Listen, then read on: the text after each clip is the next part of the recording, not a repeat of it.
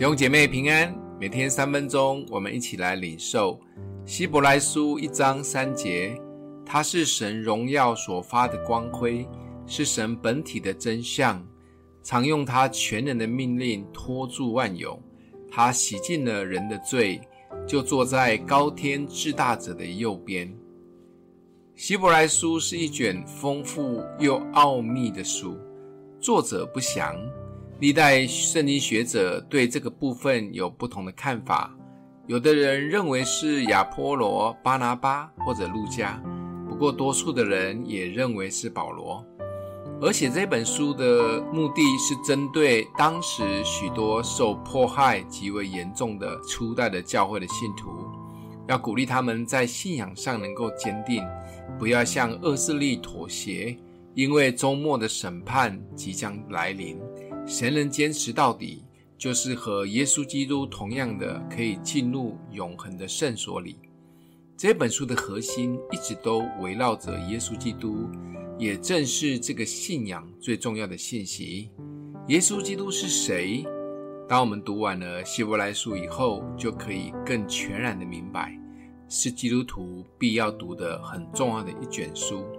而第一章的一开头就隆重的介绍神的独生爱子耶稣，因为初代教会当时流行着崇拜天使，许多人认为天使也是上帝的使者，可以使人得救。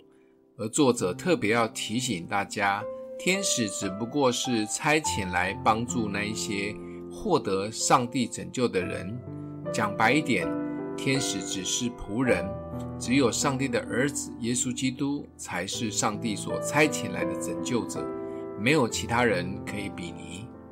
在教会里面，有一些属灵的领袖会不小心的把自己当作是拯救者，带着拯救者的心去牧养人。因为这样的自我期待，有时候会把自己搞得疲惫及挫折。